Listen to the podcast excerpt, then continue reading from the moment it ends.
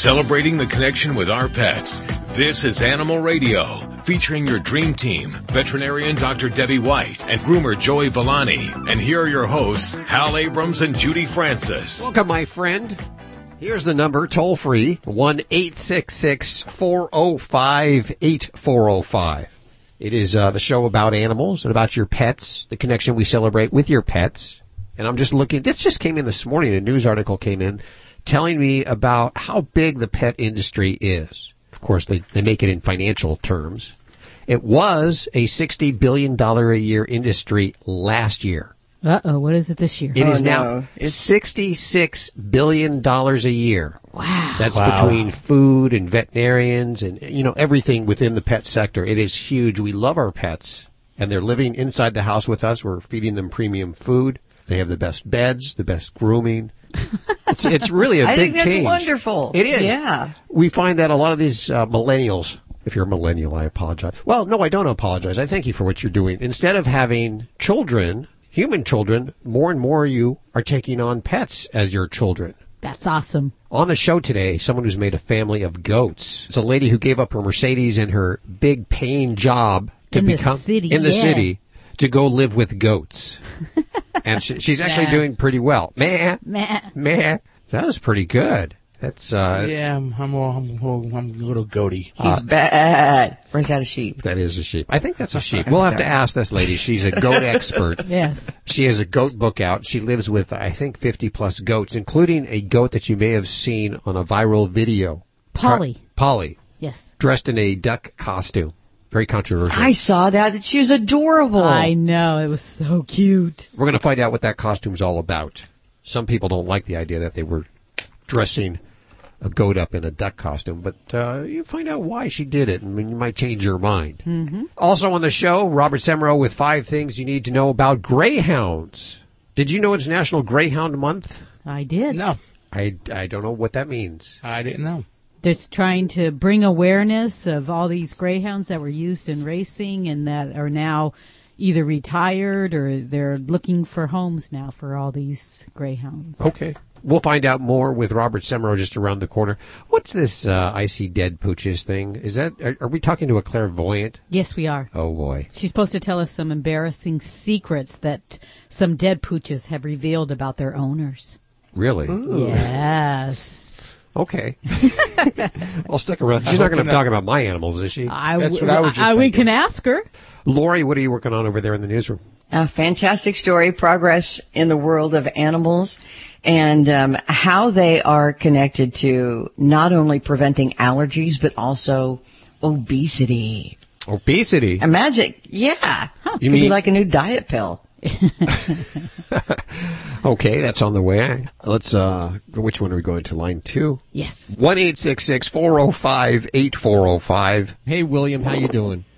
I'm good, thank you. How are you? Good. Where are you calling from today? Springville, California. It's up in the foothills. The foothills. Now, are you listening on XM?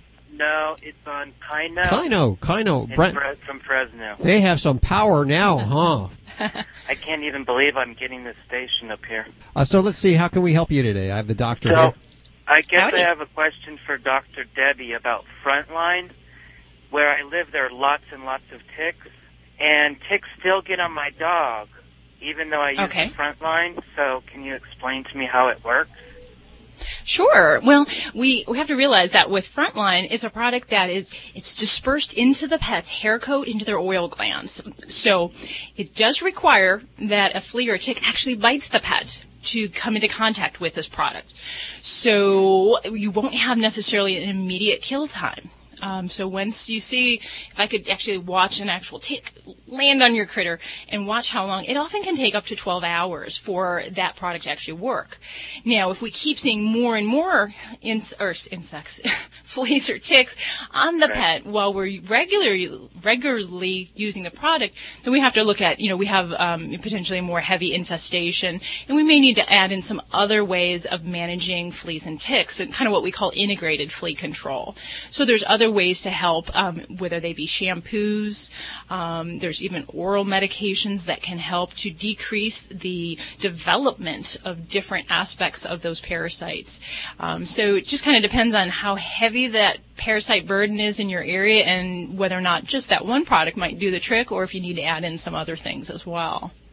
Okay, so is it okay? I mean, is it? It's not bad then that if I find a tick on her, I just take it off. Want to do that cautiously. So, you know, um, Oh. the general guidelines with removing ticks is we don't want you to get exposed to any of the blood products either. Because ticks, we know, do carry some diseases. Um, and there's different incidences of tick-related diseases across the country. But we want you to make sure if you are removing the tick, you remove it close to the skin, avoid squeezing, destroying the little critter, and we want to make sure we discard that. And I usually throw them in alcohol to get rid of them afterwards. Um, but you do still need to be watchful. And if you're in a Lyme disease area, gosh, you know, that's still something, there's still vaccination and other steps we'd want to take for um, protecting against some of those tick-borne diseases as well. So. Hope that helped you out a little bit there. Hey, thanks for listening. Great. I really appreciate that information. We appreciate you listening to Animal Radio. 1 405 8405 to connect with any one of the Dream Team right now. Meow. Sounded like a cat. Meow. Let's talk to Dan. Dan, are you there? Please save me. Hey, uh, we picked up uh, a little Terran Terrier from a, a rescue hospital, um, and we've had her about two months. She's about a year old. Actually, I guess she'd be uh, about 14 months old. She's right at a year when we got her. And she's she's a smart little dog. She's a great dog, except she likes to leave us presents around the house. And you know, we try to take her out a lot, and she does pretty good when you're right there. But overnight, and if we have to leave her at all, um, she just she likes to leave us presents. I wanted to find out the best way to work with training her. Okay, so I'm assuming these are the hot, steamy presents that you're talking about. They're not Yes, wrapped yes, with a bow. I'm sorry. yes, yes. Uh, yeah, um, just uh, all, all over the place, different places in the house. Okay, and is she having any urination problems, or is it just the pooping issue? Um, mostly the pooping. Every once in a while we'll find a wet spot, but not near as much. Okay. Not near as much. Alrighty. And when you first got her, um, what methods of house training did you go through? Um, basically, uh, nothing official because she did pretty good right at first, but that's kind of fallen by the wayside. And she was, when she was at the animal hospital, she was in, basically in a crate the whole time from when she was just born. And for some reason she was there for a real long time. I don't understand why. She's just a real sweetheart. Um, so we did not do anything official. Our, uh, her big brother, Buddy, uh, who's a, uh, long-haired whippet, he does a great job all the time. We hope maybe he might help out a little bit, but we haven't gotten there. Okay. Now, and do they have free run of the house, or do you keep your pets uh, crated when you're not around? Uh, free run of the house. All righty, we're gonna have to set down some rules for your babies here. Um, because if she, if she's having these episodes at that age and pooping and or peeing in the house, it, she never really caught on as a pup. So with him, you probably didn't have to do it. It, it, it clicked in a lot easier. For her, you're going to have to state the rules out pretty clearly. And at this age, and this stage in time, you almost got to go back to puppyhood and treat her Okay. like a two to three month old puppy. And I am a firm I'm a firm believer in the crate method to help train dogs. Now, if she was in a crate for or a kennel for a long period of time, sometimes that's a little harder because they kind of are always there and they may not get out as frequently as they need to in that situation. But you can still use a, a crate or a kennel to your advantage because it a keeps the the restriction on the um, the environment, so you don't have her having that ability to go poop in a corner and you not you know be able to intervene and take her to the appropriate spot. So Okay. I would definitely say we're going to need to go back to stage one, and I would get a small pet crate, and we're going to want to confine her in that when you cannot directly supervise her at night Okay. if you're running out uh, outside for a couple hours you're doing something with, if she's with you in the home and she has that tendency to sneak in the back room and find a corner Yeah. and, and do her business, you're going to need to make sure you block off access. Um, you know, either closed Okay, doors, puppy gates, or even keep her on a light lead on your waist. Um, that way she's immediately with you. And then go back to taking her outside, giving her that positive reinforcement and lots of love when she does her duty. And, uh, you know, little treat in here and there is always good. It helps get the point across. And we need to set that pattern and consistency over and over and over again and keep that access down so she doesn't have those accidents and those opportunities when you're not directly supervising her. And with time, that's what it takes to, to get back to relearning house training, either if she never got it or, you know, she kind of failed along the way and just kind of forgot what the general idea was supposed to be. Okay, So- okay. So, so the crate, which, which I, I, I, I like some people. I, I hate the idea. I like her to run free, but for the training purpose, it'd be important. And actually, that's supposed to be like their their den or something, I assume. So it's not like you're you're uh, punishing her or anything, right? Right, absolutely. And you should never put a dog in a crate in a form of punishment. If you're mad about pooping, Right. you know, you just don't want to show that that's the reason you're putting her in there. Um, what what we want to use that for is to make that her private sanctuary. And um, Okay. so one way to do that is to feed her in the crate. Make it a, a good, pleasant place. Uh, we put little treats in there. Um, but if she gets the feeling that you're going to shut the door and lock her up and that's the end of story, it can be a tough transition. So y- you can do okay. it. And, and, and I, I firmly believe in the crate method. Um, my dogs, um, they have such strong crate instincts. My one dog in my office, she'll crawl under my desk and she'll curl up under there. And that's where she likes to be. So we can definitely use that to an advantage and don't feel like you're torturing her. That is one of Um, the it is- biggest misconceptions. I gotta, I, we get four or five calls a week on that. Putting them in Mm-hmm. a crate is that punishment. No, they love it. They think it's their home. For Ladybug, we can't get her out of the crate sometimes because that's her protection. That's her little place to hang out. It just gives them their own personal space because we all need a little personal space every now and then. so yes, use the crate to your benefit. You can do it. This is Dr. Debbie with Animal Radio. If you're having a training issue or a medical problem, give me a call at 1-866-405-8405.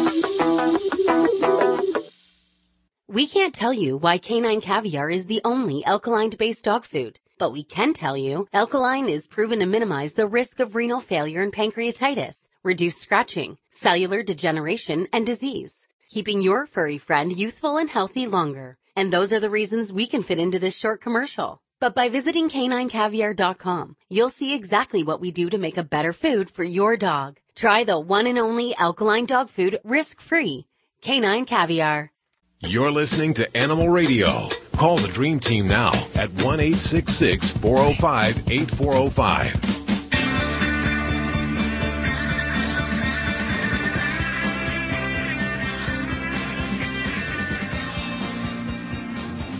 We're just around the corner from the goat lady.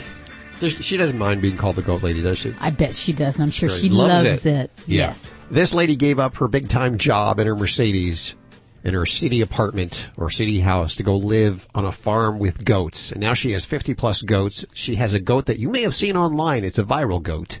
It's uh it's a goat dressed in a duck costume. And there's a reason that goat is wearing the duck costume. We're going to find out in just a few minutes. I like what she's done. She's given up her day job, said, screw it. Yeah. I, And, and she's off to she's her play with goats. following her passion. She's going to be colorful. I can tell. Yes, most definitely. Someone else that's going to be probably pretty colorful is Brent At. Is I'm sorry, is it Brent Atwood. Brent Atwood? Is that is that a guy or it's a? It's a woman. It is a woman. Yes. With the name Brent. Yes. Okay, Brent's going to be on. She apparently is a clairvoyant, and she talks to dead animals, and not just the regular yabber jabber with dead animals. She finds out kind of embarrassing, silly things that maybe you did, and the animals spill it. Do you realize most of those animals have been in restrooms with people? Yeah, absolutely. At the very least. That might be an embarrassing thing. I can think of plenty of things that my cats and dogs could Have say seen, about me. yeah. yeah. So uh, that's also on the way in just a few minutes. It is National Greyhound Month, celebrating the greyhounds and the greyhounds that are fortunately no longer racing. And uh, Robert Semro will have five things to know about greyhounds around the corner. And what are you working on over there? We're about ten minutes away from news. And Miss Lori Brooks. I'm going to tell you about a zoo that is for sale. So get your heads together. We can think about that. And um, how men and cats are trending together on social media. Oh, these I love it. I love it. I love it. Oh, Men look and at him go. Yes. That's on the way in just a few minutes. Let's go to the phones for your calls. Hey, Wanda, how are you doing? Good. How are you? Very good. Where are you today? I'm in New York, New York City? just outside of New York City. Yeah. Okay, how can we help you? I have a black lab. She's ten. She just turned ten yesterday, as a matter of fact. Oh. And she keeps Happy chewing birthday. on. Yeah. Thanks. She keeps chewing on her paws, mostly on, on her left side, front and back.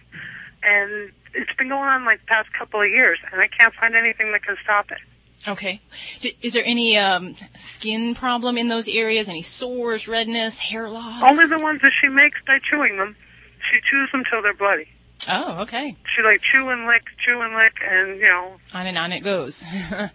I Well- mean, I've taken her to the vet, and you know, because she has sores, he gives her antibiotics, and then when when they go, you know, when when they run their course, we're good for a couple of days, and then she starts up again. now, she has sores, so does she have like little zits or pustules in those areas? No, normally, like if you look at her paw, it looks normal except where she's been looking and gnawing. All right, because I'm just when you say that the vet used antibiotics, sometimes with Labradors in particular, we can see some really bad foot infections or what we call pododermatitis, and that can be very chronic and frustrating. It's often linked with allergies. It's often linked with rupture of the, the hair follicles and the oil glands in the foot. And in those situations, it is really a very uh, chronic problem. We talk about chronic antibiotics. We talk about biopsying those babies and then getting on some uh, long-term medications there. So I'm not sure that that's what we've got going, but if we do, then I would say that would warrant a trip back to your vet to find out if that's more the line we're looking at. If we're talking something more like allergies and just that kind of chronic itching without the presence of sores on a regular basis, then we're really going to go look at the source. So a lot of times folks will say, hey, you got a, an itch cure, a lick, lick cure.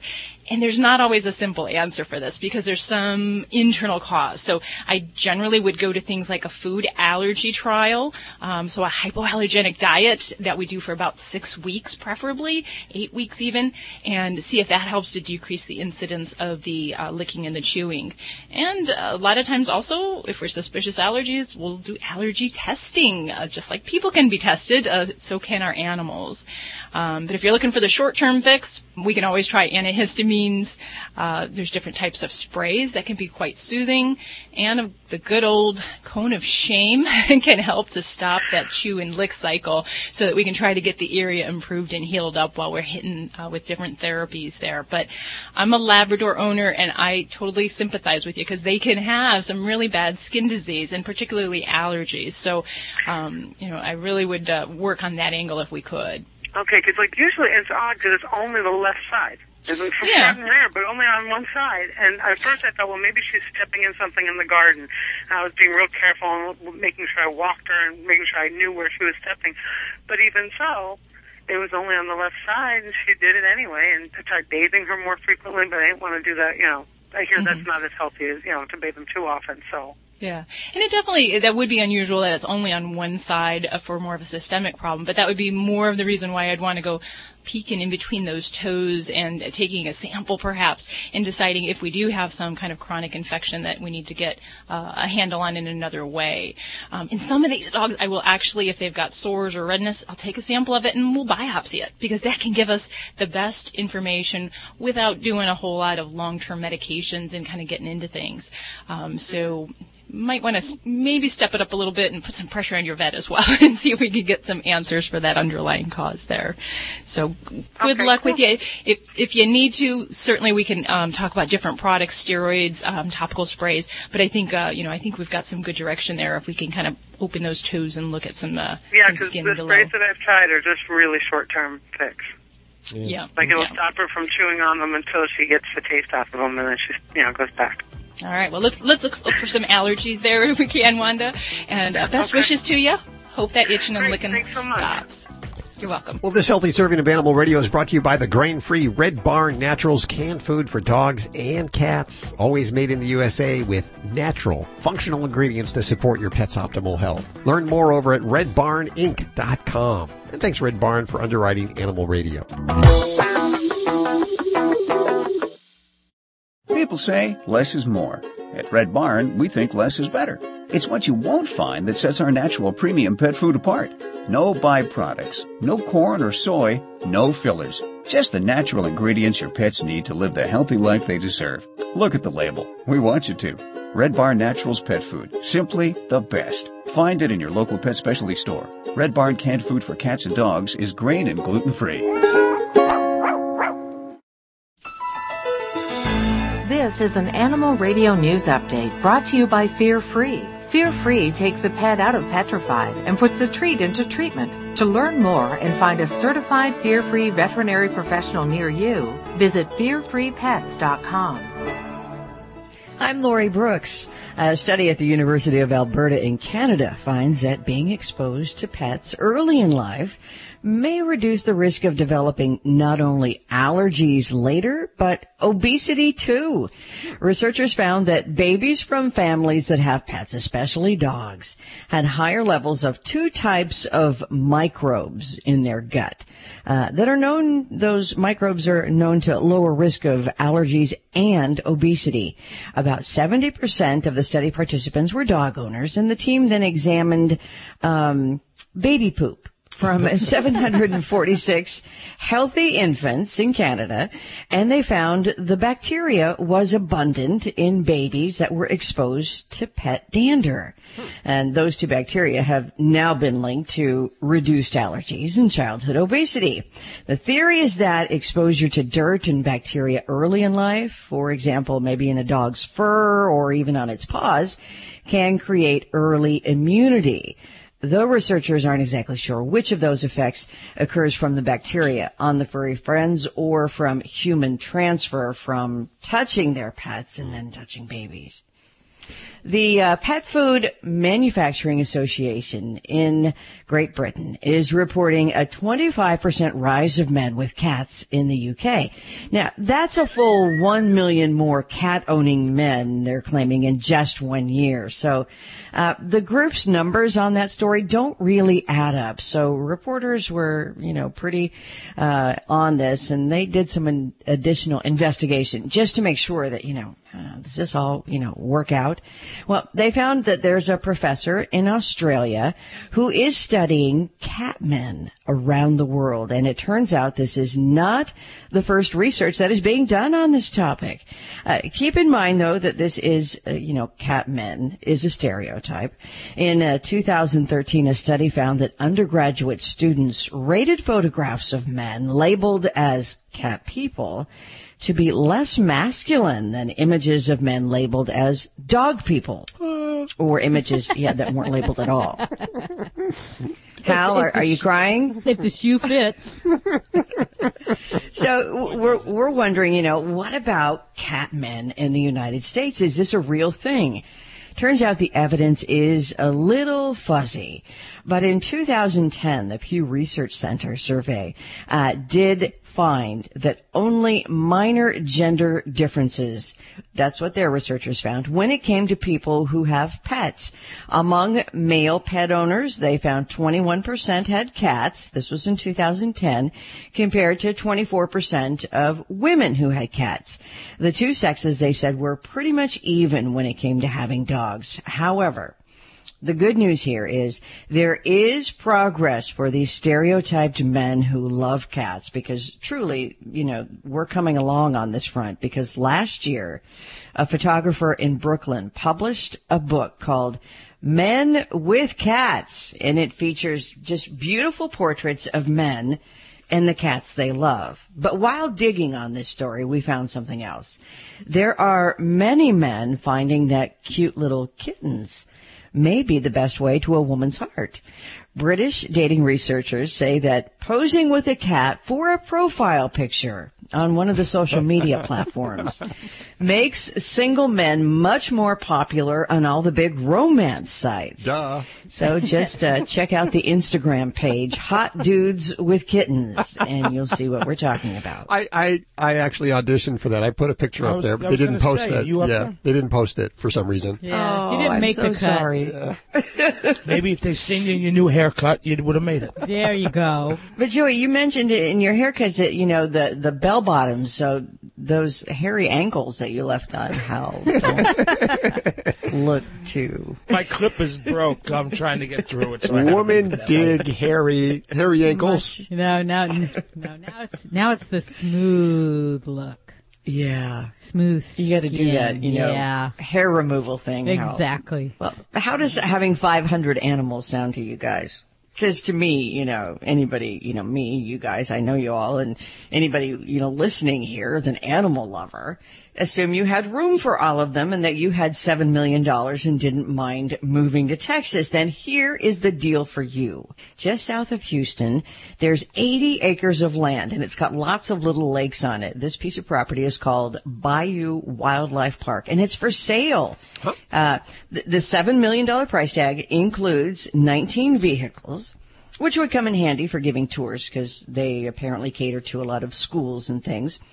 But it's also got a 10,000 square foot, what they call a barn dominium with an apartment.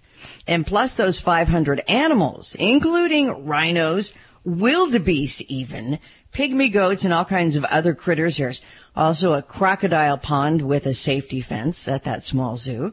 The park's 80 year old owner says, you know, 80 years old, he's ready to retire and just turn it over to someone else. And, you know, Matt Damon did the movie We Bought a Zoo, right?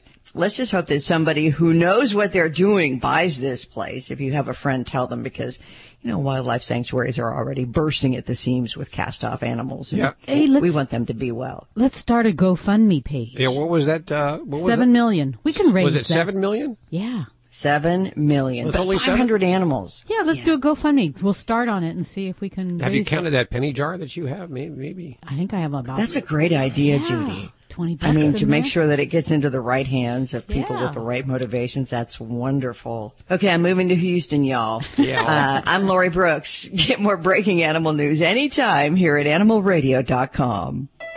This has been an Animal Radio News Update brought to you by Fear Free. The veterinarian isn't typically thought of as your pet's favorite place to go. With Fear Free, that all changes. To learn more and find a certified Fear Free veterinary professional near you, visit fearfreepets.com.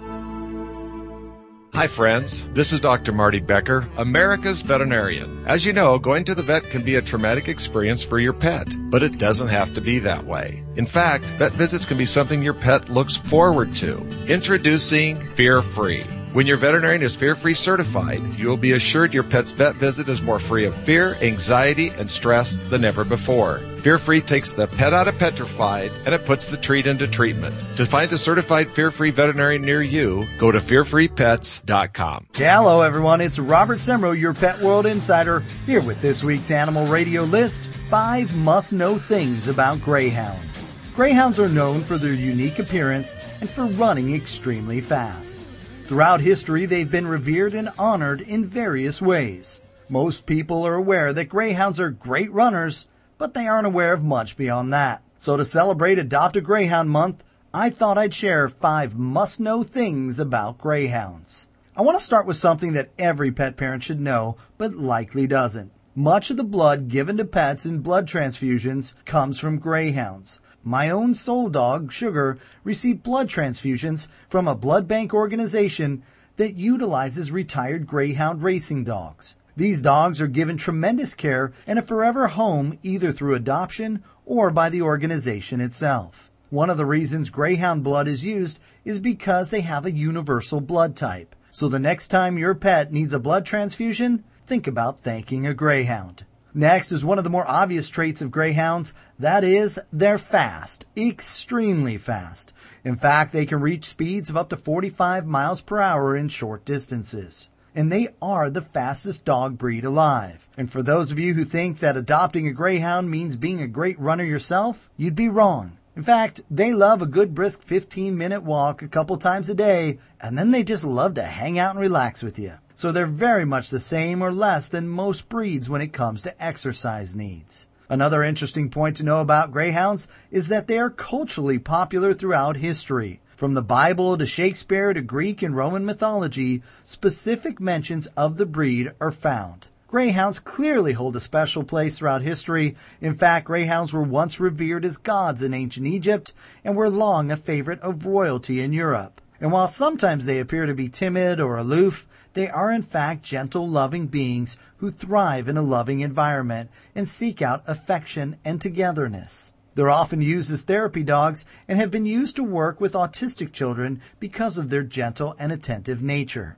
Finally, as one of the oldest dog breeds in existence, they've made history. As hunters in ancient Egypt to New World discoverers with Columbus on his second voyage to North America, they have seen and done a lot. Well, they are sight hounds after all. But in this case, it means they have above average sight when tracking things on the move at a distance. You know, greyhounds are always a show starter and stopper. They're so regal, but yet so willing to jump in and get involved. Their historical relevance may be second to none, and their inclusion throughout history, literature, and culture is certainly well documented. Share your greyhound observations on our Animal Radio Facebook page.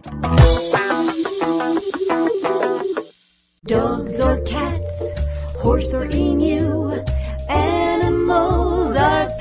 people too. The birds in Decatur, Illinois were driving the residents batty. 30,000 odd starlings invaded the city each year, taking over the city park, dive bombing pedestrians, and bullying other birds. After all the conventional solutions failed, the town called in James Solis, an 83 year old man, sometimes referred to as the Birdman or the Crow Whisperer. Solis said he could make the birds leave, but demanded complete secrecy, warning officials not to spy on him. In desperation, he was hired, and just like that, the birds all flew away. The residents of Decatur don't know how he persuaded the birds to leave. They're just glad he did it. I'm Britt Savage for Animal Radio. Animals are people too. Animal Radio. I am the family dog, and it's that time of year again. The one where pet parents start looking for Fido-friendly hotels and destinations where Fido is welcome. Make no bones about it. Pets are part of the family, and we like to sniff out new places too, and we hate to be turned away, especially when we're on our best behavior. So we won't be left out in the cold. Be sure to pick up a copy of Fido Friendly Magazine to find the best hotels and destinations where Fido is always welcome. Go online to FidoFriendly.com and subscribe today. You're listening to Animal Radio. If you missed any part of today's show, visit us at animalradio.com or download the Animal Radio app for iPhone and Android.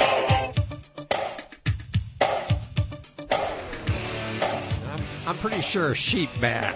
I don't. I don't think goats bad.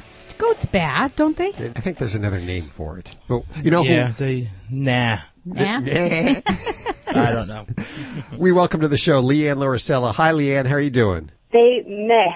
Meh. Meh. Meh. Meh. Meh. Everyone always gets that confused. Well, now tell everyone you were uh, you had a pretty lucrative career. You drove around in a Mercedes. You lived a pretty good life there, and then you switched 180 degrees. You gave up the Mercedes for a Chevy. You moved to a farm and you started taking in goats. This That's is right. okay. I just wanted to make sure I got the story right. what were you doing before the goats? I was an event planner in uh, New York City, corporate events, and you know, it was the city life. I lived in the city and I got married and I just started to think, this is not what life is supposed to be. Um, and I just started to want something different and something more. Why goats? Well, we moved, you know, I'm originally from Texas, but from Houston, so it was still the city. And then I moved to New York City. So I was in no way a farm girl, didn't grow up anywhere near any farms. But in New Jersey, um, it's actually very beautiful and lots of horse farms. And I started to drive by all of these farms and I saw the pastures full of these little goats. And, um, I just thought I have to have some. They are so cute. And so I just got a couple of baby goats and fell in love. And two goats turned into five goats. And then I just told my husband, I'm like, that's it. I, I just can't do it anymore. I need to make a change. I just, I hate, you know, I hate my life. Goat. You had a goat addiction, and it took over your life. Yeah, they're addictive. Obviously, I went from two and now I have 50. Wow. So, um, yeah, so I just took a leap of faith. I quit my job and I'd never not had a job before. and I started this little Instagram called Goats of Anarchy, and I wanted to just share, you know, how silly and funny my goats were with my family and friends. And then on my very first day of unemployment, Instagram featured with, I don't know how many hundreds of millions of followers they have, featured one of my photos on their homepage and I got like 30,000 followers the first night or the first day. And I just took it as a sign I was on the right track and I was supposed to do something with animals and it's just grown from there. And are these rescue Yeah, I was gonna say, where do you get your goats from? I mean, you well, just we, you know, I have with, you know, with Instagram and Facebook, I have about a half a million followers, and everyone knows I'm the only crazy goat lady that just takes in all of these crazy um, special needs cases. So people are asking me, you know, every day, and unfortunately, I, I'm getting so many requests, I have to turn a lot of them down. But word of mouth, and people find me on on um, social media, and they come from all. I've gotten them from almost every state all over the country. So the, my first awareness of you was with Polly. And Polly was wearing a duck costume and I heard both good and bad things about it, about why is she putting a costume on a goat? the the whole thing was crazy how that viral thing happened. I, um, Polly is blind and she has some neurological issues and anxiety, you know, because of the issues and because she's blind. Uh-huh. Um, so she stays in the house and she's been in the house now. She's almost a year old. She's been in the house since I've had her at about two months old. And I've tried several times taking her out. She just, she panics. She freaks out. She starts running around, um, calling for me. And so in the house, we, you know, when I first got her, we were, I was swaddling her a lot. Mm-hmm. Kind of, it's almost similar to an autistic child. Exactly, like Temple similar- Grandin does. It's, yes. She's got a lot of weird quirks and you know weird things that she does, um, and so swaddling really comforted her, and just she just loved to be on the couch swaddled and sleeping, and um, so anyways, I it was Halloween, and although I don't make a, a practice of dressing my ghost up in costume, um, so people don't come trash me on social media, I um, for for Halloween we were going to have some fun, and for the goats who can who who don't mind um, dress them up in some costumes, a duck costume, and thought, how cute! I have to have this, and came home and I put it on Polly, and she just went to sleep. Like she, as soon as I She liked on, it. Went, yeah, she just went to sleep, and I thought, oh, that's weird. And a couple of days later, I did again, same reaction. She just, I mean, and as soon as it, it was like, it's like a blanket, and it's fuzzy, and so um, a couple of people came wanted to come out. MTV wanted to come out and take for her promoting voting, and we couldn't get a reaction. She just goes to sleep, so you can't even take pictures of her really because she just falls asleep. So it's super, you know, comforting. I took her to a store one time and put it on just, you know, for fun. But I don't lug her around. Like some of the media was going a little crazy, saying I put her around town in a duck costume, and you know, we don't do that. So. It's like a thunder shirt for dogs. or a th- what thunder is. coat? Yeah. It just, it and make, I even tried those, and they didn't have the same effect. It's something about this duck costume. I like the duck costume better. Yeah, I was just- did- would she wear a different costume or does it have to be a duck? I guess she would wear a different one. I, I just kind of like the duck, and we stuck with it. Well, I, I'm sorry we're running out of time. I wanted to mention your book really fast. It's called Goats of Anarchy, One Woman's Quest to Save the World One Goat at a Time. What have you done? Um, this was back when we did this book. We were doing little short bios on each of our goats, and then the whole book is just full of funny, cute pictures, goats doing yoga. So it's just a very fun photo book. And then we also have three children's books coming out this year. Cool. And the first one is Polly in her duck costume. Mm, how wonderful. Okay, and the uh, website, goatsofanarchy.com. Check it out. I'm going to put links to everything you've heard on today's show over at animalradio.com. We thank you, Leanne, for hanging with us today and telling us about your goats and, and Polly. And Thanks for having Yeah, me. kisses for Polly. All right, I will. Will do. Have a good day. Take care. I have 10 copies to give out of this book right now, toll free at 1 405 8405. Nah. Meh. Meh. Meh. You do that Nah. pretty well, Joey. Nah. Meh.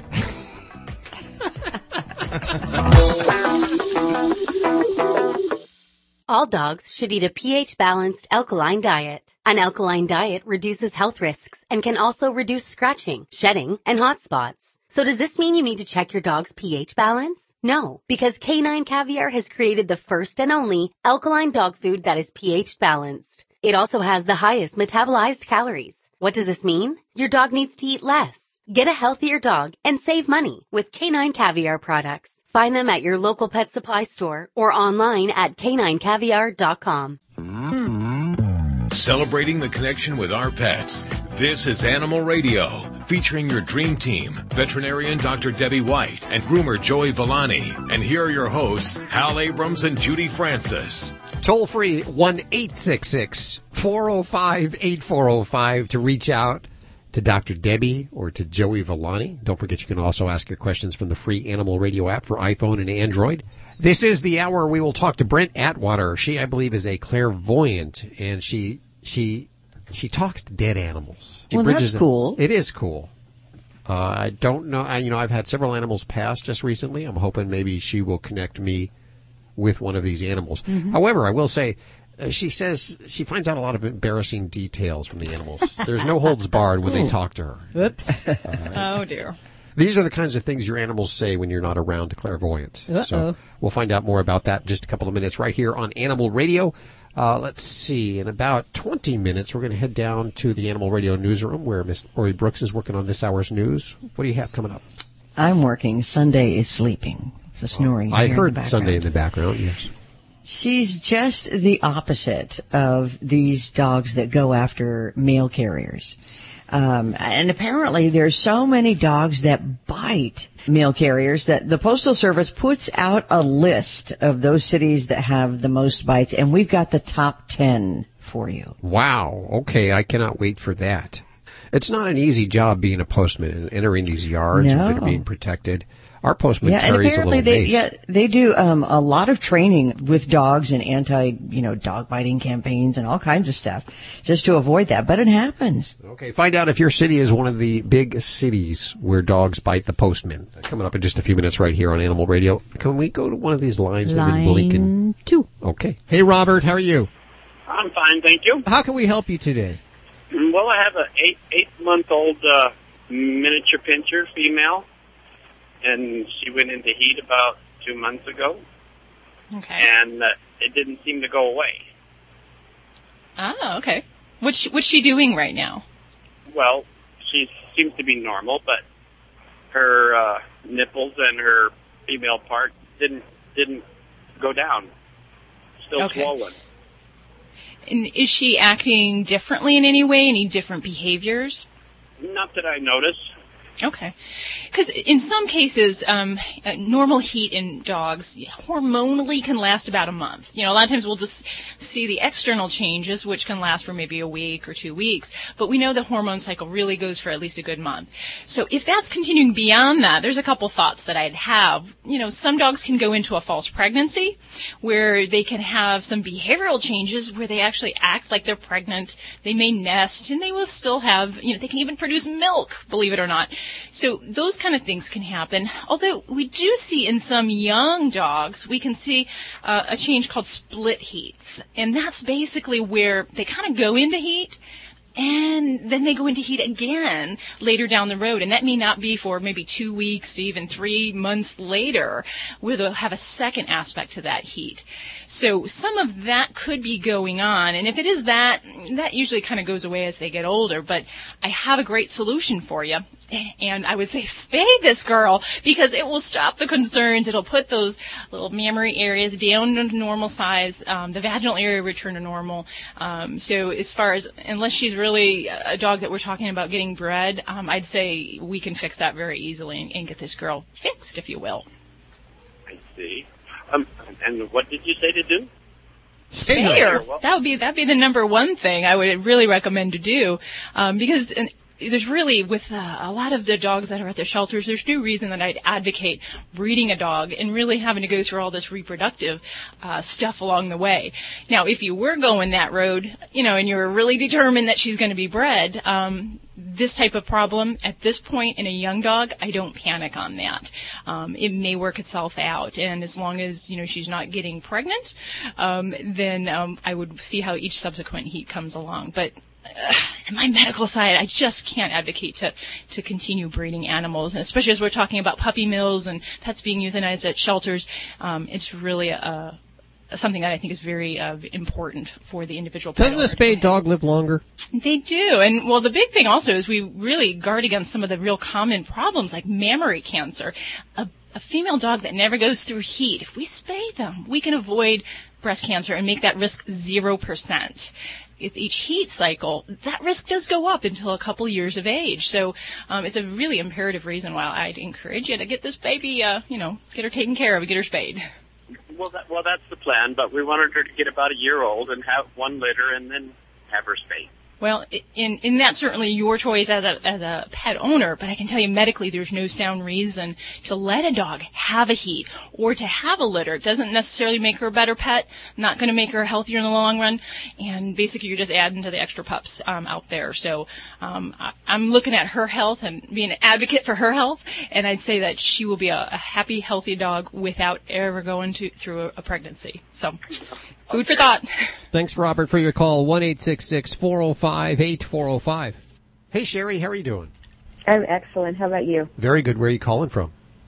I'm calling from the very hot Bend, Oregon. You don't think of Bend, Oregon as being hot usually. It is 97 degrees today. Holy moly. yeah. I think we're 67. How can we help you? I'll, I'll trade you. Yeah. How can we help you today? Well, you know, I've got a little overweight chihuahua, and I know that's an issue, but uh, she's got some back issues, and I just wanted to ask your vet some questions today. All right. Well, this is Dr. Debbie here. What can I do for you? Dr. Debbie, um, well, you know, we took her into the uh, the veterinarian about a month ago, and they gave me some pain pills for her.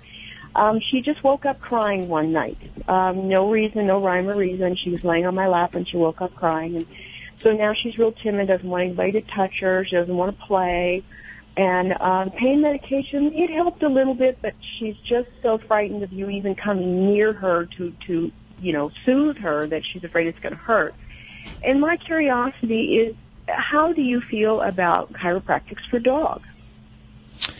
Well, I think um, the the most important thing when we're talking about how to best manage a case is to really have a good handle on what we're treating. And before I'd ever call in alternative modalities, I want to know what we're treating. And, and from what you're saying, I have some more questions here because you said she was in pain. Did the veterinarian help? Did they kind of isolate where they thought she was being displaying pain? in her neck. Um, In her she, neck, okay. They they pushed. They checked all of her paws to see if she had like got her claw caught in something, and then they Mm-hmm. pushed on her belly and they did everything, and they took her blood test, and everything came back fine. So when when like she normally plays with this little rag stuffed animal, and I'll throw it, and she'll she'll forget that she's hurting, and she'll go to get it, and then halfway Mm. there she starts crying. So we noticed that even this the other day, I had thrown it and it landed on the back of her neck, on her on her you know, shoulder area, and she Mhm. just screamed. Oh, so I think we've narrowed it down to something in her neck. Okay. And did they obtain any X-rays on her? No, we haven't done any X-rays. Okay. Because for, especially when we talk about neck and what kind of help we can or can't do, I want to get some good x-rays. And usually to get good x-rays on a dog, we, we have to give them a little bit of pain medicine, something to kind of sedate them to relax the muscles along the spine area. Uh-huh. Um, but in Chihuahuas, there is a condition that I am, you know, certainly a little more concerned with, um, as well as in other toy breeds of dog. And in the neck, they can have a kind of anatomical problem with the first two vertebrae in their neck. And Mhm. uh, there are some that are born with this. And I didn't ask you how old your baby was. Uh, she's going to be three in August. Three. Okay. So um, there's a what we call atlantoaxial subluxation, um, or what we call the AA luxation, and it involves the first two bones in the neck. And toy breeds are a little bit more prone to this than other breeds. And it Mhm. basically, um, because the bones don't form appropriately, the ligaments um, are not as strong, and they're prone to pressure against the spine, and that can be Mhm. very serious, especially if you twist and pull and do things to the neck. So that's one reason why, in these instances, I don't recommend chiropractic mm, um, adjustments unless we really know what we're up against because it could be Okay. very devastating and dangerous to do that if we have an AA luxation. But Okay. if we have, you know, cervical problems where the other discs are just having problems and there's some um, narrowness, putting pressure on the spine, you know, maybe that we can use some other therapies to help them out. But I think that's going to be the first thing is really get some good x-rays and see if we can identify where that might be. And that, that can be a challenge because sometimes the neck is a tough area to look at with x-rays. So sometimes we have to do MRI or CT to better look at that. Okay. But um, for me, if I have some generalized neck pain and we think we're having some spine problems in dogs, I do like to use um, different things. So I use pain Mm-hmm. medicine, sometimes non-steroidal pain relievers, Mhm. along with um, medicines like tramadol, which is an opioid-like pain reliever. And Mm-hmm. then I'll even use, um, just because there's a lot of tenseness and discomfort in the neck, we'll use muscle relaxants like methocarbamol. Yeah. And in some of my back patients, I'll use all three of those and Mhm. um, kind of use those to, to best manage them, uh, keep their activity down, and then see if we can get them past the, you know, the bout of extreme discomfort at that time. Okay. Um, and then you did mention, um, you know, that your baby's overweight, so um, weight management can play a huge role to limit the need for medications um, and to relieve Yeah. discomfort. Yeah, well, we're we're working on that. It's it's it's the husband who won't stop feeding her. I'm doing really yeah. good, but he won't. So Yeah. he's been scolded by the vet several times, and I now I think he's taking control of it. But she's Good, also my good. most timid little one. You know, I have two chihuahuas, so this one she doesn't walk on a leash. She doesn't even know she's a dog. So she's very timid anyway, and always has been. She uses the stairs to get up on the couch and down, and you know she doesn't jump or anything. So I know it wasn't an injury because she just doesn't even extend herself that far. hmm Yeah, and that's where with at least this um, this luxation problem in the neck, some dogs they're just born with it, so Yeah, um, it doesn't have to be. It, it was from birth, and that's why she's Yeah. always been afraid to do jumping and things like that. Ex- exactly. So, well, best wishes with that little one, Sherry, and tell your husband Thank to you lay so off those much. snacks with your baby. I'm going to. Take care of yourself now. 1 405 8405. Yeah, blame it on the husband. It's always the It- husband. they're, they're always the ones that are making the, the animals fat, huh? Yep, that's in my household. You're listening to Animal Radio. Call the Dream Team now at 1 405 8405. Just because you don't have time to read a book doesn't mean you can't enjoy stories about artists and groups that you love. To discover a whole new world of audiobooks and hear the stories that made the music, visit happylandaudio.com. That's happylandaudio.com. You're listening to Animal Radio. If you missed any part of today's show, visit us at animalradio.com or download the Animal Radio app for iPhone and Android. It's Animal Radio celebrating the connection with our pets. Right now, I have my cat, uh oh, sitting underneath my shirt. She actually likes to hide in my shirt. This Well, is because you did it when she was a kitten. You put her in your pocket. You had a big thing on your sweatshirt, a big pocket, and you put her there, and she'd sit there for hours. Now she doesn't realize she doesn't fit in your pocket anymore. No, so- she doesn't. She doesn't realize that she's grown up quite a bit. Quite a bit, yeah. Uh, and now you have to post a video of that. I do, I do, and I'm I'm proud as a cat man to to post a video. Last hour, you reported that men that had cats, cat men, generally are less masculine, a little disheartening, disconcerting. Well, if the That's, shoe um, fits. No, I like to say I don't make the news, Hal. I just report it. It's it's because you know they've they've done so many studies on animals and things like that, but they're talking about cat men and how this phenomenon of cats and men and cats and their men are really trending in so many ways, especially on social media. Mm-hmm. That's a good thing. By the way, I think I'm pretty masculine, don't you think? I mean, I, n- never mind. There was only one study that said you weren't. Thanks for talking about the Catman. We appreciate it. I think I speak for all of us, Catmen. What do you have coming up for this hour? This hour we have uh, a bunch of different studies and I've kind of culled them together. We're going to talk about rabbits, fish, turtle, crickets, horses, all kinds of animals that are so beneficial to humans that have mental challenges. That's on the way. Let's go to line four. Going to line two. To line two. And Judy? Is it- Yes, Hi, yes. Judy. How are you doing today? I'm I'm fine except for my little cat problem. Well, what's going on with your cat? Well, I have two ragdoll cats. They're young, a mother and daughter, and my son brought over his two cats, and they have visited here about three times. Uh, this time for a week. Otherwise, it's just been a weekend. But my cats are rude, Ah. and they they What are they doing? They hiss at my son's cats, especially the boy, who is a wonderful, friendly, thick-skinned cat. He doesn't care how much they hiss at him. He just kind of hangs around wants to play, but they won't make friends. Is there Okay, so- anything I can?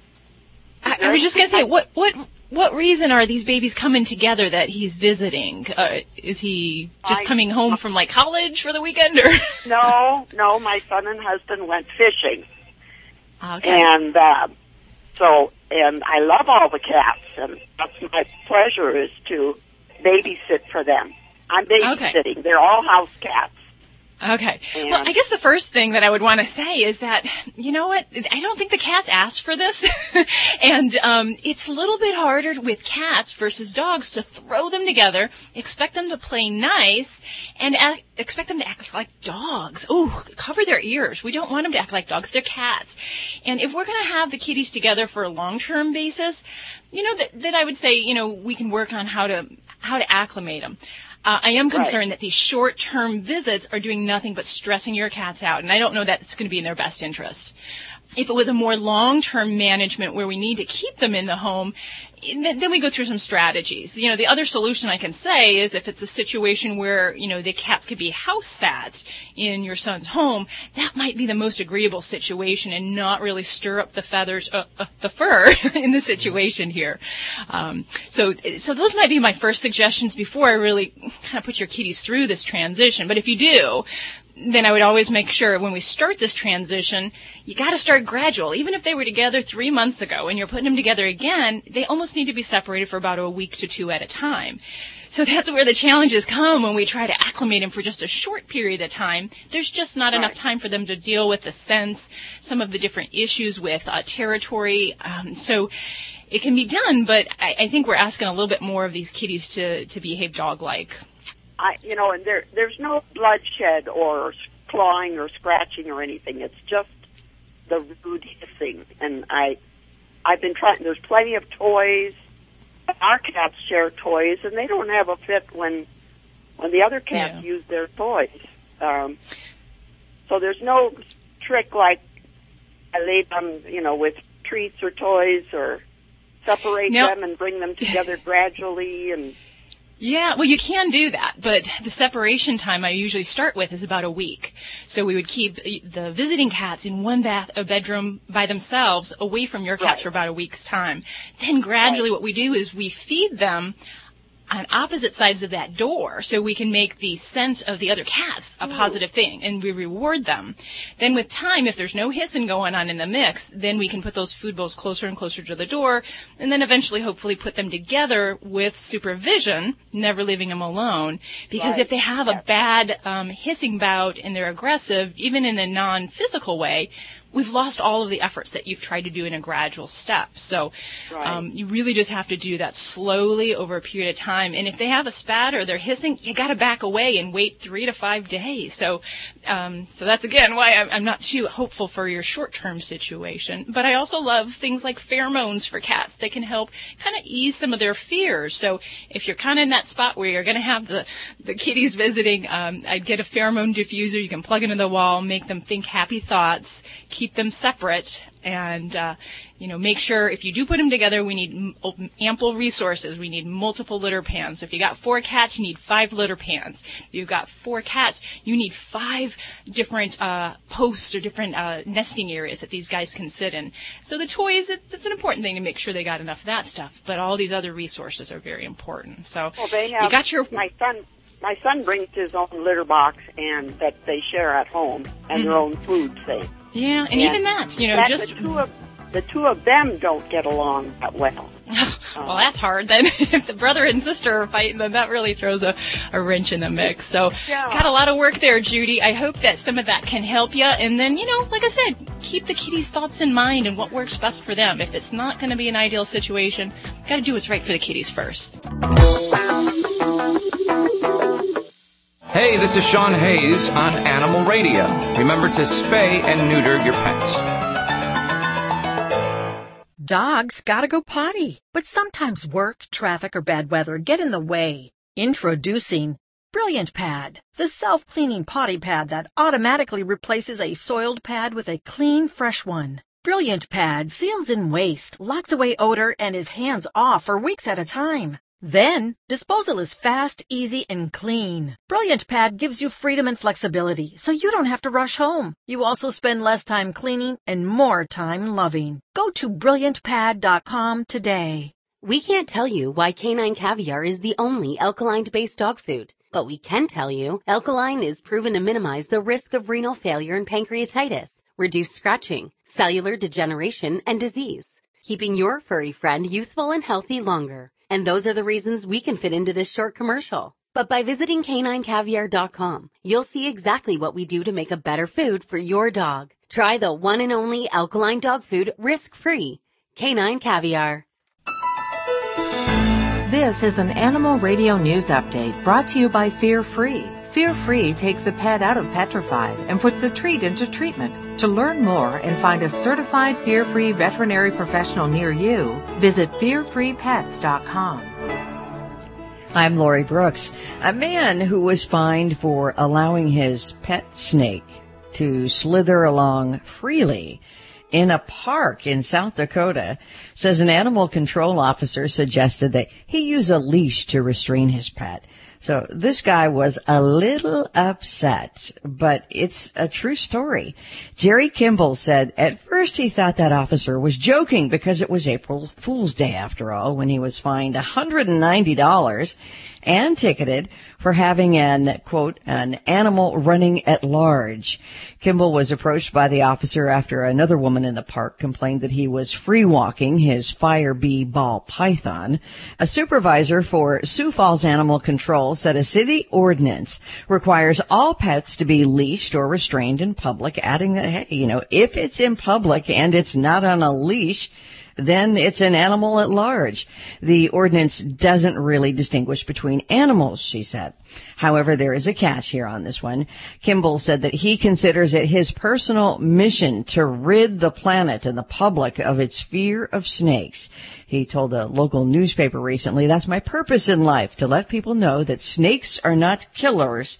And now Kimball said he plans to fight that ticket in court. Free walking. I- I've never heard of free walking a snake, Snake, before. yeah, and I- I guess I always see them on leashes, so I. Sure, yeah. When don't you see them on a leash? I'm one of those horrible people that, that, that Kimball wants to change their minds of, you know, that because you have that snake fear. So I don't know. But th- then wasn't there another news story recently where some uh, big python on a small island somewhere, I can't even remember, um, swallowed a man whole?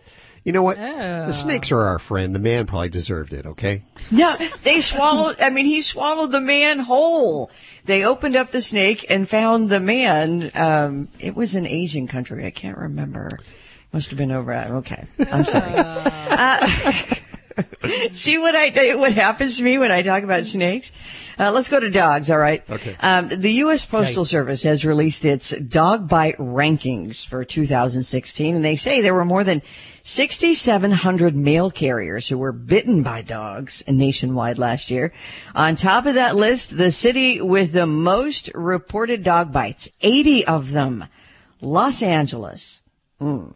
Uh, coming in second was Houston with 62, then followed by other cities in the top 10 mail carrier dog bite cities.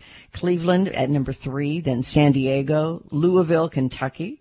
Detroit at number six, then Denver, Chicago at number eight, Indianapolis, and Minneapolis run, rounds out the top 10. Minneapolis uh, at the bottom there, 43 dog bites. That's still a lot. Yeah, Yes, it yes, is. it Uh, it is nevertheless a good time to be a pet in America because, you know, we love our pets these days. According to a 2015 Harris poll, 95% of owners think their animal is a member of the family. Uh, about half of us, right?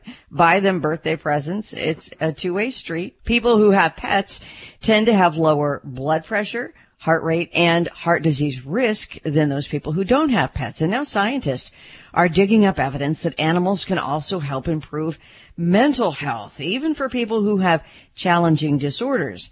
Um, animals of all types, I mean, think about this, can help calm stress, fear, and anxiety in people. And, and among their scientifically proven benefits now, in one study, a stressed out group of adults were told to pet a rabbit or a turtle or a toy of, you know, that was a rabbit or a turtle toy. And the toys had no effect, but the living creature, you know, the ones that the people were stroking, whether they were hard shelled or fuzzy like the rabbit, all experienced relieved anxiety. And they say it worked for people regardless of whether they initially said they liked animals or not. Animals don't have to be cuddly to help either, you know, these therapy animals. In 2016, another study published in the journal Gerontology uh, found that elderly people who were given five crickets in a cage you would think, I would think bugs, really? Um, they gave them five crickets in a cage and they found those elderly patients became less depressed after eight weeks in that, con- than the control group. They say the act of caring for a living creature seems to make no difference, you know, what kind of creature it is. And uh, when it comes to horses, they are among the most studied therapy animals. Horses have been involved in medical treatment plans in Europe. Wait, gosh, I think since the 1860s, they said. Mm-hmm. Activities like grooming a horse or leading one around in a pen have been shown to reduce PTSD symptoms in children and adolescents. And they found the last scientific benefit, animals can focus people's attention. So, not talking about ADD here, but they found that when people at an Alzheimer's disease facility dined in front of aquariums that had brightly colored fish, those patients ate more. They got better nutrition. They were also less prone to pacing, which is an indicator of anxiety. They were also more attentive, more focused, and less lethargic. So, animals in every setting, just about a great thing. I'm Lori Brooks. Get more breaking animal news anytime at animalradio.com. This has been an Animal Radio News Update brought to you by Fear Free. The veterinarian isn't typically thought of as your pet's favorite place to go. With Fear Free, that all changes. To learn more and find a certified Fear Free veterinary professional near you, visit fearfreepets.com. Hi, friends. This is Dr. Marty Becker, America's veterinarian. As you know, going to the vet can be a traumatic experience for your pet, but it doesn't have to be that way. In fact, vet visits can be something your pet looks forward to. Introducing Fear Free. When your veterinarian is fear free certified, you will be assured your pet's vet visit is more free of fear, anxiety, and stress than ever before. Fear Free takes the pet out of petrified and it puts the treat into treatment. To find a certified fear free veterinarian near you, go to fearfreepets.com. You're listening to Animal Radio. Call the Dream Team now at 1 405 8405. Let's go to Janice. Hi, Janice. How are you? Good. How are you? Good. Where are you calling from? Uh, Pennsylvania. How can we help you today? The whole team is here for you. Okay. Uh, I have a two-year-old boxer, and whenever I say, "Do you want to go bye-bye in the car?" I used to he used to put the leash on and walk out to the car and used to jump in. Now, if I say, do "You want to go bye-bye," he'll just stand there, or like he'll turn the other way. For what reason, I don't know. Okay. Well, has there been any um, occurrence, anything that you can think of, any kind of injury or any kind of frightening experience he's had with, with the car? No, mm-mm. like he used to do it, you know, like when he was younger, and he'll go in my husband's car, and uh for some reason he doesn't want to go, but he likes going in his. He has a crate in his other room. So I said, Okay. he doesn't want to go. I said, okay, go in your room, and he'll go right in his room. Okay. But you said he gets in your husband's car, okay? Yeah, uh huh. Now Okay, I have an SUV. I don't know if it's a little higher. Maybe that's why. Oh, certainly could be, yeah. And uh, I- I'll tell you, I'm a reformed SUV owner myself, and I Uh-huh. had to switch from SUVs to um, a, a van. Yeah, I'm a I'm a dog mom now. I drive a van. Uh-huh. but um, for some dogs, definitely the height um, can be a problem. So one strategy you can try would be to kind of acclimate him to a ramp or a set of stairs. And I usually oh. Do this first away from the vehicle. Um, so some of the great things you can do is just get one of the little doggy ramps and um, put it in the backyard on kind of a gradual slope that you might have, and just you know use treats, reward them, get them uh, accustomed to stepping on that, and then work up to putting it behind your vehicle. Um, And and I used one of those for for my large dogs because it was just getting too hard for me to assist them and to lift them, and it was honestly some of these SUVs are too tall. You're trying to get them in the Yeah. It is a huge vertical jump. So. Um, and then I'm assuming that he's in good health. He's not having any kind of Oh, yeah. limping or In good health, yeah. hmm Okay. Okay. Yeah. I, I would definitely look at doing that and, and seeing, and then always make it, you know, really positive and give him something really special when he's getting in the, um, in the SUV. So whether it's, uh, I always bring treats, you know, and try to coax him with that too. yeah, treats it up the ante. You know, I'm going to tell you, cover, everyone cover your ears. A veterinarian's going to say to give table food. Oh my gosh. but yeah, you know, give a little, uh, you know, cheese. It's a fabulous thing, especially those little pieces, the little blocks of cheese you can get, or string cheese. You can tear off your uh, individual pieces, but Yeah. do that and really make that a um, a great place to go. And then, if all comes down to it, and you have to join the club of being a van owner, then you can you can join me. Okay. All right. Thank you very much. Thanks for your call, right. Janice. Thanks for listening today. So you own a van. You're like uh, Do I'm a doggy. I'm like a doggy mama, like a You're soccer mom. Soccer mom. for dogs. Yep. You're listening to Animal Radio. Find us at animalradio.com. Log on, learn more. Dogs or cats, horse or emu, animals are people too. Have you ever been frustrated while trying to take a picture of your pet? They're sitting there looking so cute. You pick up your camera and they run away, jump out of the frame, or try to play with you, or maybe even attack the camera. Pet photographer Ian White suggests choosing a background that works well with your pet. For example, if you have a black lab, he'll show up better on a light colored blanket. Pets model the best when they're a little tired and after a meal. Let them fall asleep on the selected background and then alert them with a treat or a squeaky toy. Be ready with that camera. Try to take the photo from eye level, which may mean lying on your stomach or having your pet up on a bed or furniture. Good luck. I'm Britt Savage for Animal Radio. People. Animal Radio. People say less is more. At Red Barn, we think less is better. It's what you won't find that sets our natural premium pet food apart. No byproducts, no corn or soy, no fillers. Just the natural ingredients your pets need to live the healthy life they deserve. Look at the label. We want you to. Red Barn Naturals Pet Food. Simply the best. Find it in your local pet specialty store. Red Barn canned food for cats and dogs is grain and gluten free. I'm Beth Stern on Animal Radio and Adopt from your local shelter. You're listening to Animal Radio. If you missed any part of today's show, visit us at animalradio.com or download the Animal Radio app for iPhone and Android.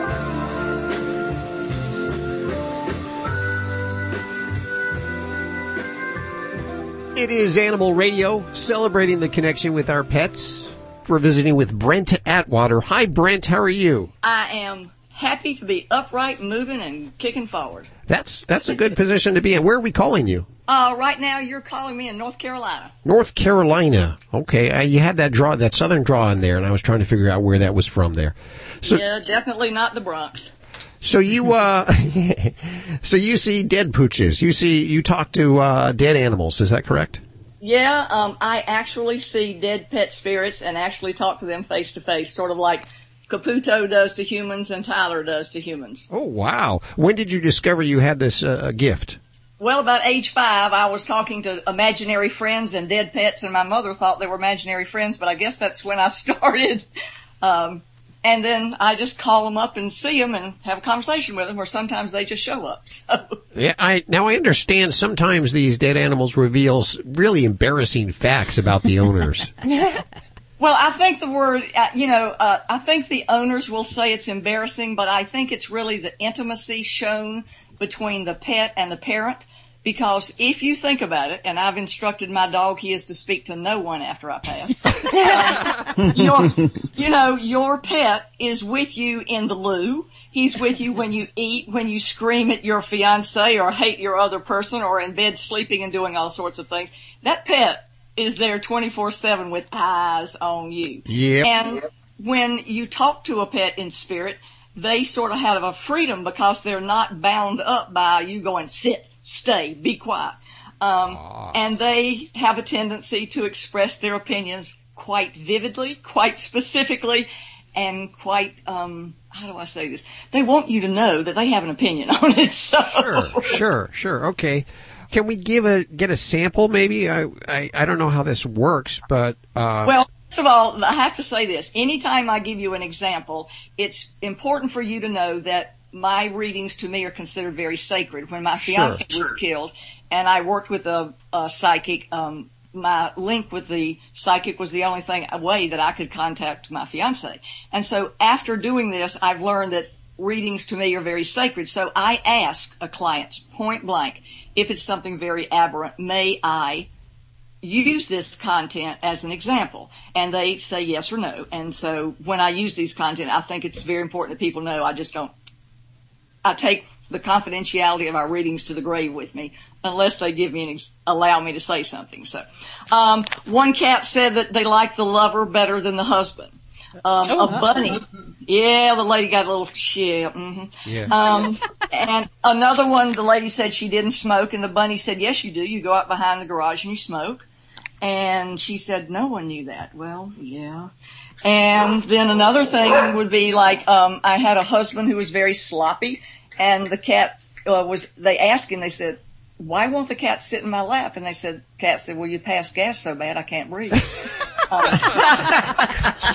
so you know, just things like that. And then we had another one say, you know, you need to cut your toenails and quit- walking around in boxer shorts. You just you, know, you look tacky all the time. So another one said, you know, your husband who is a prominent physician is a kleptomaniac. Um, Wow. Your, your, your, the lady that you live with, your, you know, significant other is an alcoholic and you need to have someone better in your life. So they don't mince any words because they don't have a BS meter on the other side. Sure. They just talk complete and total truth. Yeah. So uh, I guess it would be just between you and me here, and And, and everybody listening, go ahead. and and my cat. I had a cat who just recently passed of uh, Okay. 17 years, which is a long time. And when I think about where the cats, I mean, the cat was with me all the time, everywhere. Uh-huh. Uh-huh. Uh, so I, I guess I'm okay with with uh, with Boog was his name, uh, spilling the beans uh, about anything. But what what can you tell me? Because I have not spoken to him since his his uh, since he passed. Well, what I tr- truly don't do is what I call parlor tricks like this. Sure. Unless I have, because because what I do is I feel because the readings are so sacred, I let the animal evolve. I f- really have to ask them permission to talk to them. Sure. And um, when I ask them permission to talk to him, they say yes or no. I mean, I had a Bichon Frise from California say, "I'm not talking to anybody." He turned his tail up and walked. Wow. Wow! I had I had two cats um, stop right dead center of the middle of readings and say, "I don't want to talk to you anymore," and off they walked. And I said to the owner, "Well, we can either reschedule, or I can give you a refund because these cats are not talking and I can't say anything." So, Yeah. um, had I had a little more prep, uh, I would have asked you for a picture of Boo. I would have asked his permission, and then I would give you information. But I feel that it's um, it doesn't it lacks integrity for me to just spill off something that isn't correct. So um, Can you communicate with living animals or just only those that have passed? uh, yes, I do living animals, but I really prefer those that have passed, and I'll tell you why. Those on the other side are so clear and so straightforward that that's what I prefer. And unlike most animal communicators do it telepathically, where they get an image in their mind and they transmute that image into communication and connection with the pet. I actually call the pet up and I see it walk toward me in spirit form. I really appreciate your time today, Brent. If people want to learn more, how can they uh, find you? Well, um, I would love, I'm on my website, www.brentatwater.com. Thank you so much, Brent. I appreciate your time today. Have a wonderful day and thank you for doing what you do. It's time for us to get on out of here. If you happen to have a Yorkshire Terrier, a Shih Tzu, a Pug, or a Mini Schnauzer, well, God bless you. You have a cute dog. And you should check out Dr. Debbie's books, How to Be Your Dog's Best Friend. They are Kindle books available over at Amazon, and we have links to everything you've heard on today's show over at animalradio.pet. And uh, don't forget to download that Animal Radio app. Grab it now. We'll see you next week. Bye bye. Bye. See you next week. This is Animal Radio Network.